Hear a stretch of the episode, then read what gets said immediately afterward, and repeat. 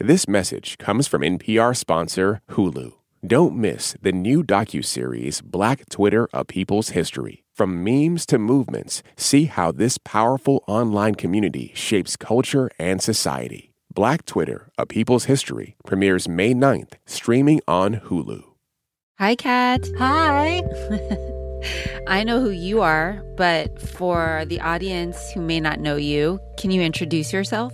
My name is Kat Chow. I am a writer and author of the book Seeing Ghosts, and you might recognize my voice from being a Code Switch reporter. Kat, Gene, and I started a Code Switch at the same time, way back in 2013 when the podcast was just a twinkle in our eyes. She left after a few years to write a memoir, Seeing Ghosts. It's about many things, one of which is how her immediate family that's Kat, her two older sisters, and her father grieved the loss of her mother. Kat was only 13 when she died. It's not incorrect to say that for years, the way my family grieved my mother was to avoid acknowledging her altogether. It's not incorrect to say that we hardly invoked her name or told stories about her. Not only does Seeing Ghosts acknowledge Kat's mother and invoke all of her names in a way that's funny and irreverent and incredibly soulful, it's a story about race and identity, and it's a coming of age story, too. Kat takes us into her world as a teenager, the youngest of three sisters, still living at home with her immigrant dad, a very different home after her mom's death. I'm Shereen Marisol Meraji, and this is Code Switch from NPR. I sat down with Kat Chow, or actually, we both stood separately in our respective closets to talk about her new memoir. And I started by asking how she describes seeing ghosts, because, as I want to say all the time on the show, it's complicated. This story is about my family's loss across generations. For a long time, I never really understood how I learned to grieve because it felt so specific to my family. And I wasn't sure if it was a product of, you know, my parents being immigrants from Hong Kong or China, or if it was just so specific to the way my dad is. And so this book examines a lot of questions of how my father learned to grieve and how my mother learned to grieve and experience loss. Hmm. We just didn't experience loss as what we lost when a person was no longer there, but the loss of a country, a place, a sense of home, a sense of self to a degree. Did you write this book for your mom? Was your mom the audience? Because you're, you're often speaking directly to her in the book. Yeah, it kind of felt as though this book was an extended conversation with my mom. There are a lot of passages that have this you form because when someone passes, they they leave so many questions. And I wanted to try and take this concept of, uh, you know, in Chinese culture and in a lot of East Asian cultures, there's this idea of ancestor worship. So when someone passes, they become this potential spirit where, in my family at least, if you didn't appease them or you didn't do certain grieving rituals or you didn't think of them enough, then their spirit, as it goes, would be restless and and then also, my mom, she had such a weird sense of humor. I mean, it was beautiful, it was macabre, it was kind of messed up. Dark. Yeah, it was yeah. dark. I mean, there was one incident when I was a child where even before she knew she was dying and before any of us knew, she made this joke about how when she died, she wanted me to have her body stuffed so that it could sit in my future apartment so that she could always watch over me. Taxidermy is a theme in your book. That is just spoiler alert. Taxidermy is such a big theme. Yeah, because it's such a good metaphor for grief. Your taxidermic self would return to me after we took you off life support and daddy ordered an autopsy, and horrified by the gross disruption to your physical self, hissed that because of this, your spirit might never rest. This image of you roaming and anxious stayed with me over the years so much that sometimes I would discover you in your rigor mortis, softened slightly, appearing suddenly. There you were when I was 16 in one of the back seats of your minivan during my drives to school, supervising as I checked my blind spots before I switched lanes. There you were, trapped in the longest version of hide and seek, tucked behind one of the curtains in our living room, with your feet protruding from the bottom of the drapes, ready to leap out, laughing hysterically and shouting, You found me! as I passed. I found you, yes. I am always finding you.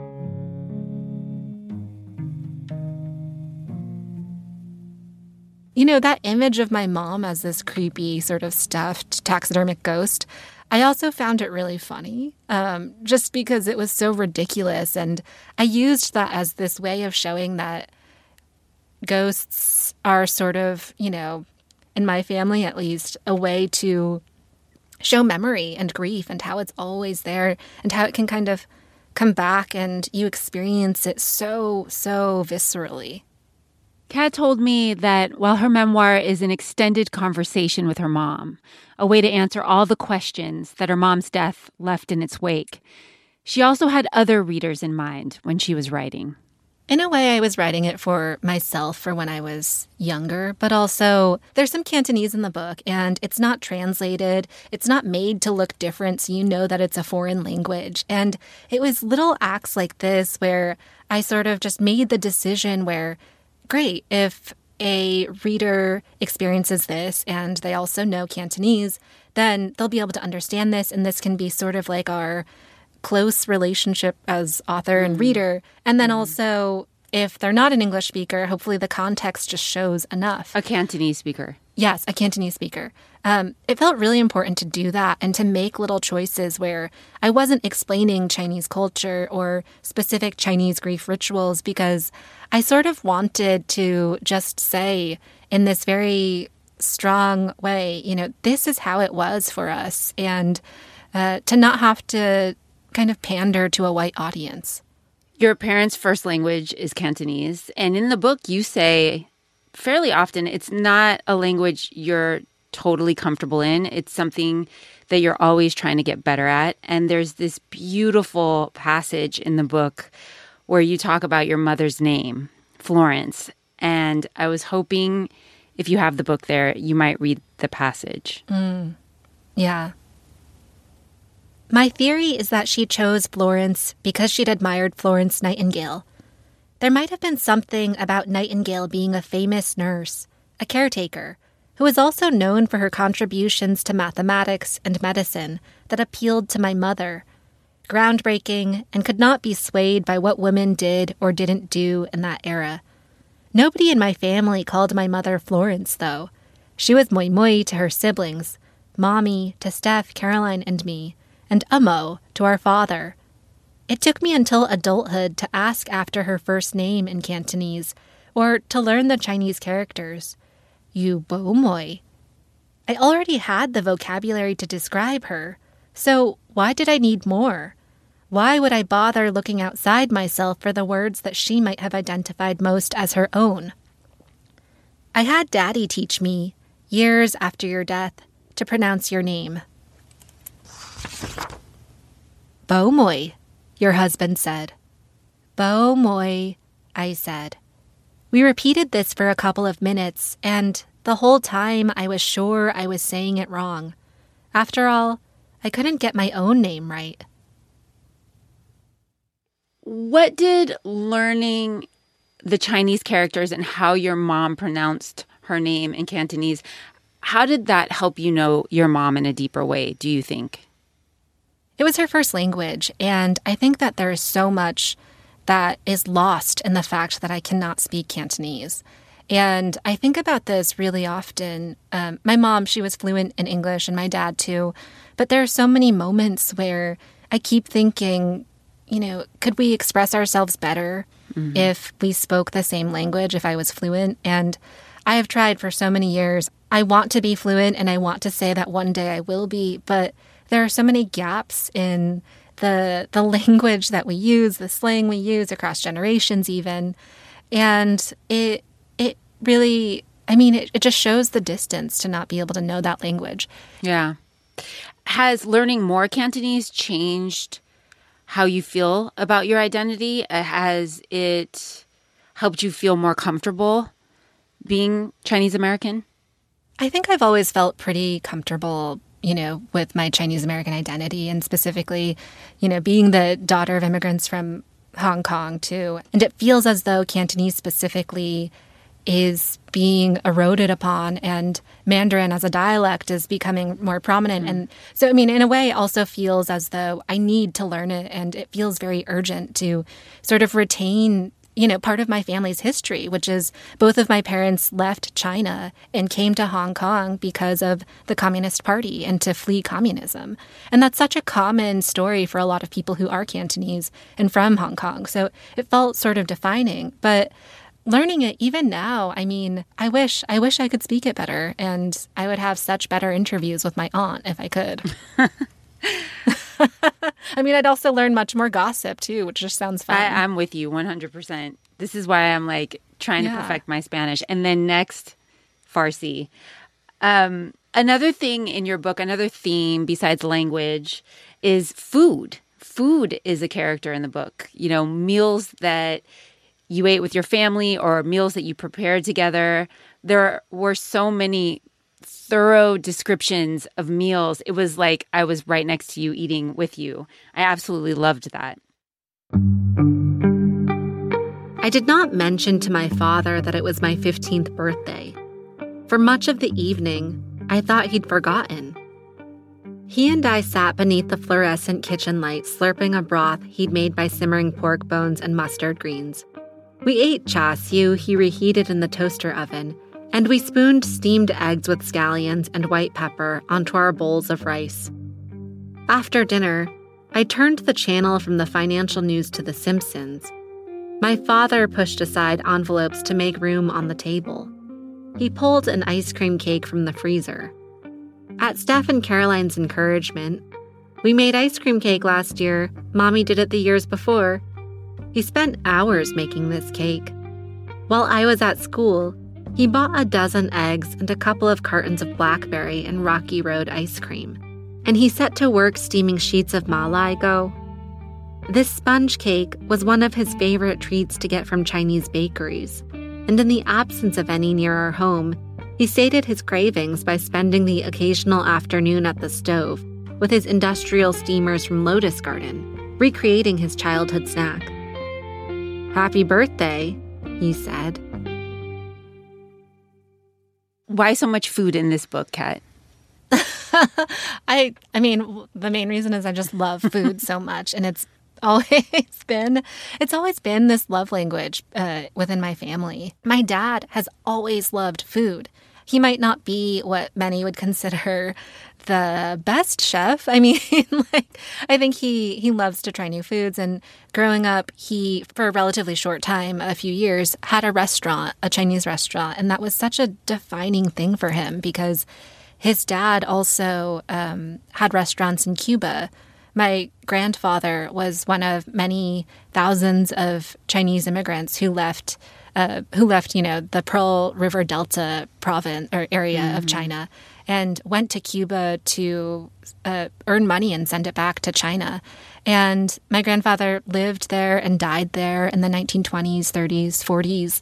And all my dad really knew about his father was that he worked in restaurants. And so it was really important for my dad to also have a restaurant to try and understand his father. So I really saw food as this opening of being able to see the ways in which my dad attached memories to certain dishes, like, uh, you know, zheng, which is sort of like this wonderful, delicious sticky rice wrapped in banana leaves that's uh, steamed or boiled, and uh, egg custard tarts, for example, where I just saw it bring about so much nostalgia. And it, it really took me being an adult to realize that the reason why he opened a restaurant was to be able to put himself in his father's shoes. And for a long mm-hmm. time, I didn't understand why I was so drawn to working in a restaurant in, in high school, too. And it was because I really wanted to understand my dad to a degree. Mm-hmm. Definitely. And uh, of course, I'm reading your book with my own lens and, and my own personal issues. But I was like, oh, you know, I wonder if Kat is writing so much about food because maybe her language skills are a little bit lacking and food is a total link and it's a total cultural connection regardless of whether you are proficient in your parents language or your heritage language you always have food to fall back on yes and it's the way that I can also take care of my dad and also my, you know, people in my life and the way that they take care of me too, where I mean, in high school, it, it, felt so important where I was working at this Chinese restaurant. At the end of each of my shifts, the owner would just rush over and give me so much of the, the the not Americanized Chinese food, things that my dad missed, but we couldn't find in mm. Connecticut because our family was so isolated. Yeah, and I would bring that home for him, and we would eat these soups together at 10 p.m. or 11 p.m. at night in our kitchen, and it just felt like this way that I could take care of him because I never understood how, and it felt like you know there was just so much. There was so much silence Shereen growing up in my house. Uh, that was it was really painful and it it felt like it felt like food and bringing these things home for him were a way that I could show him that I cared even if you know the next minute we were arguing about something or just unable to speak. All right, when we come back, we are going even deeper into Kat's new memoir, Seeing Ghosts. And if you thought we were done with the subject of taxidermy, you were mistaken. One day, I came home from college and went into the basement while my dad and I were cooking. And I just found this fish that he had taxidermied himself, and it was so horrifying. It was so scary. That's after the break. Stay with us.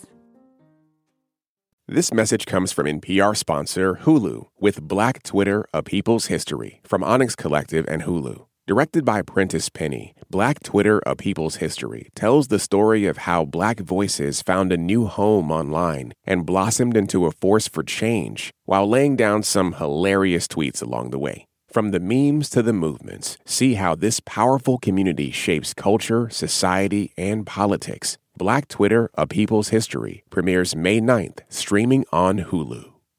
This message comes from NPR sponsor Discover. Here's a familiar situation. You have a question about your credit card. You call the number for help and can't get a hold of anyone. If only you had a Discover card. With 24 7 US based live customer service from Discover, everyone has the option to talk to a real person anytime, day or night. Yep, you heard that right. A real person. Get the customer service you deserve with Discover. Limitations apply. See terms at discover.com slash credit card.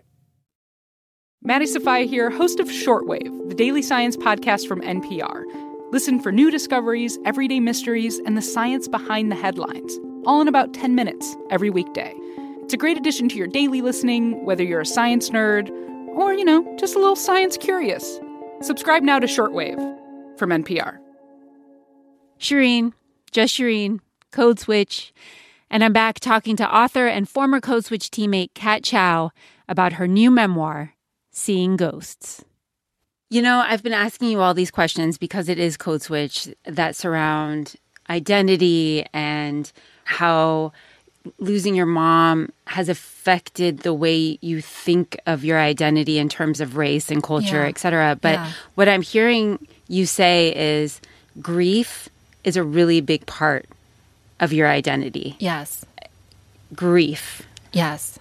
I think that when you lose a parent in general, you know, it becomes such a big part of who you are because, sorry, I'm getting really emotional. It makes you,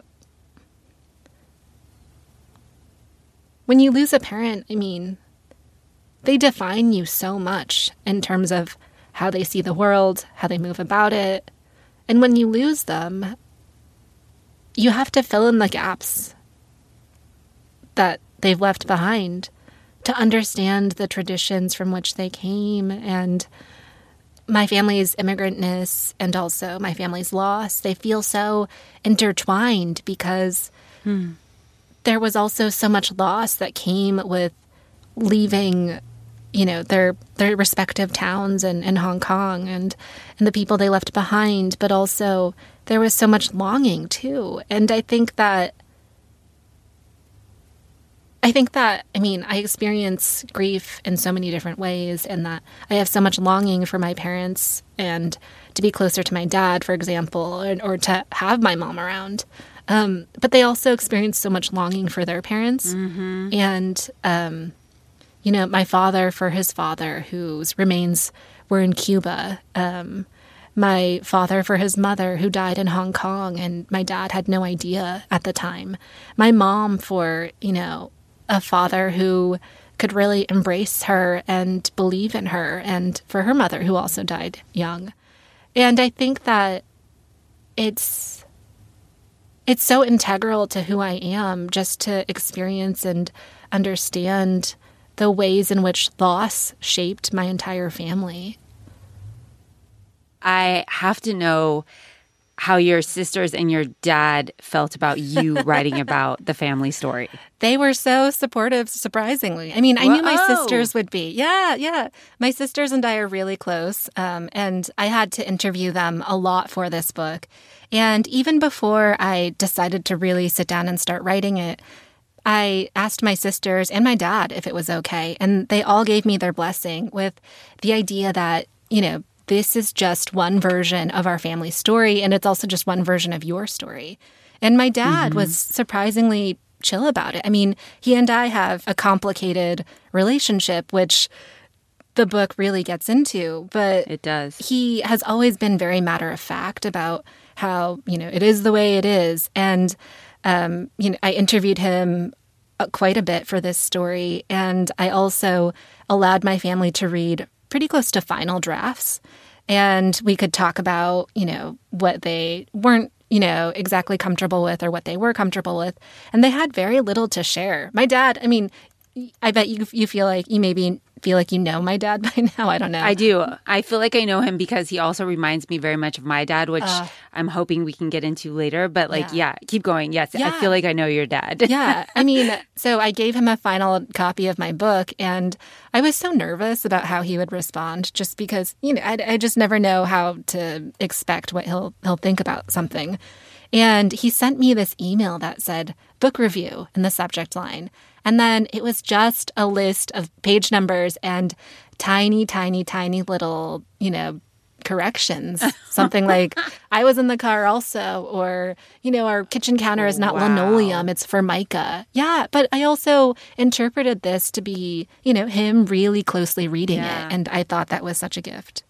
Well, that is such a wonderful way of interpreting his criticism. It sounds like something a therapist might help you figure out. I don't know. Yeah. I, I, I think that I would take criticism like that um, very much to heart, but I, I love how you framed it as him reading it very closely and, and really caring about the material. Yeah. Was there a favorite scene in this book? One that you had the most fun with? I think that the chapter that I love most is the one about this fish that my dad taxidermied himself. yeah. I loved that yeah, chapter I mean, too. One day I came home from college and went into the basement while my dad and I were cooking.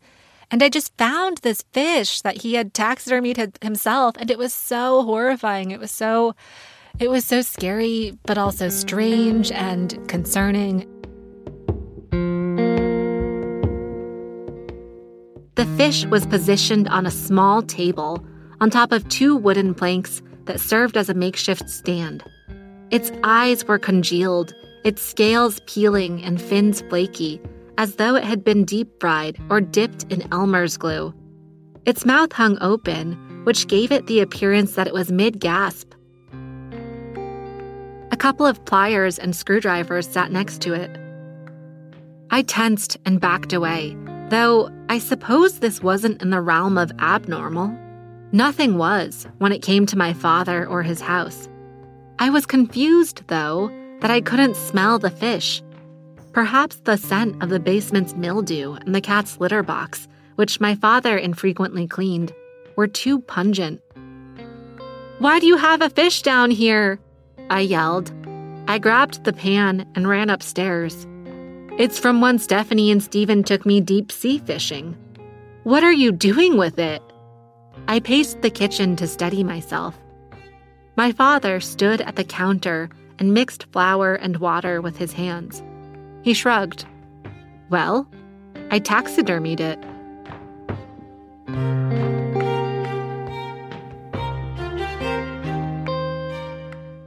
I also write about taxidermy as this construct of loss and grief and memory and what it means to sort of do this thing to try and preserve something that was once alive. You know, you're trying to make it resemble what it looked like when it was living, and that's so hard. Yeah. And that to me felt like such a metaphor for writing and also this book and also my dad's grief too. And so I found that really satisfying. And I read so many books about taxidermy, which I thought was really cool. And Yeah. I don't know, that fish is still in our basement and everybody's oh, it is. everybody is so afraid to touch it. he must have done a good job No. it. If it's still there, No, it's, rotten. definitely rotten. I mean, I mean, this is probably really horrifying for people to hear, but the eyes are still there. They're, it's in varying states of decay. It's, it's in rough shape. I mean, I maybe, I don't know. Maybe this has given me inspiration that I think maybe next time I'm there, I'm gonna just ask for someone's help. Maybe, maybe my my my husband can help me throw it out. I don't know. I wouldn't do that if I was you. Not after reading this book and knowing how your dad likes to hold on to things, I would be very Yeah. afraid to throw anything out.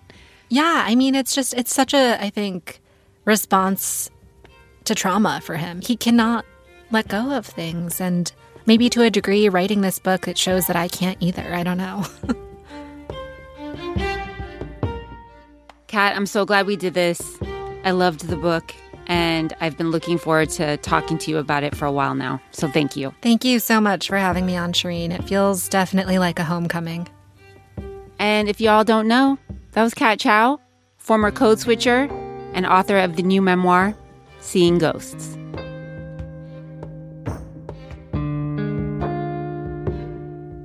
And that's our show. As always, we want to hear from you. You can follow us on Twitter and IG. We're at NPR Code Switch. Subscribe to the newsletter at npr.org slash code switch newsletter or send us an email at codeswitch at npr.org. This episode was produced by Alyssa Jeong Perry with help from Leah Donnella and me. It was edited by Leah. And a shout out to the rest of the Code Switch familia Karen Grigsby Bates, Kumari Devarajan, Jess Kung, Christina Cala, Natalie Escobar, Sam Yellowhorse Kessler, and Steve Drummond. Our art director is L.A. Johnson, and our intern is Carmen Molina Acosta. I'm Shereen Marisol Meraji. Gene will be back next week. Peace. A special thanks to our funder, the John D. and Catherine T. MacArthur Foundation, for helping to support this podcast. Over this last year and a half, the world's been through a lot. So, on this season of the StoryCorps podcast, we'll hear stories reminding us that even when times are hard, we can still begin again.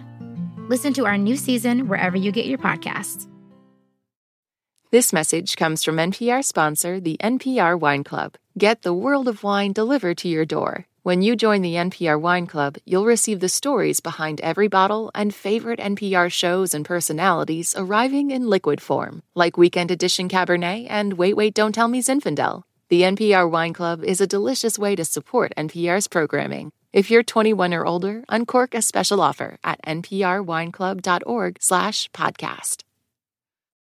Support for NPR and the following message come from Rosetta Stone, the perfect app to achieve your language learning goals no matter how busy your schedule gets. It's designed to maximize study time with immersive 10 minute lessons and audio practice for your commute. Plus, tailor your learning plan for specific objectives like travel. Get Rosetta Stone's lifetime membership for 50% off and unlimited access to 25 language courses. Learn more at rosettastone.com/npr.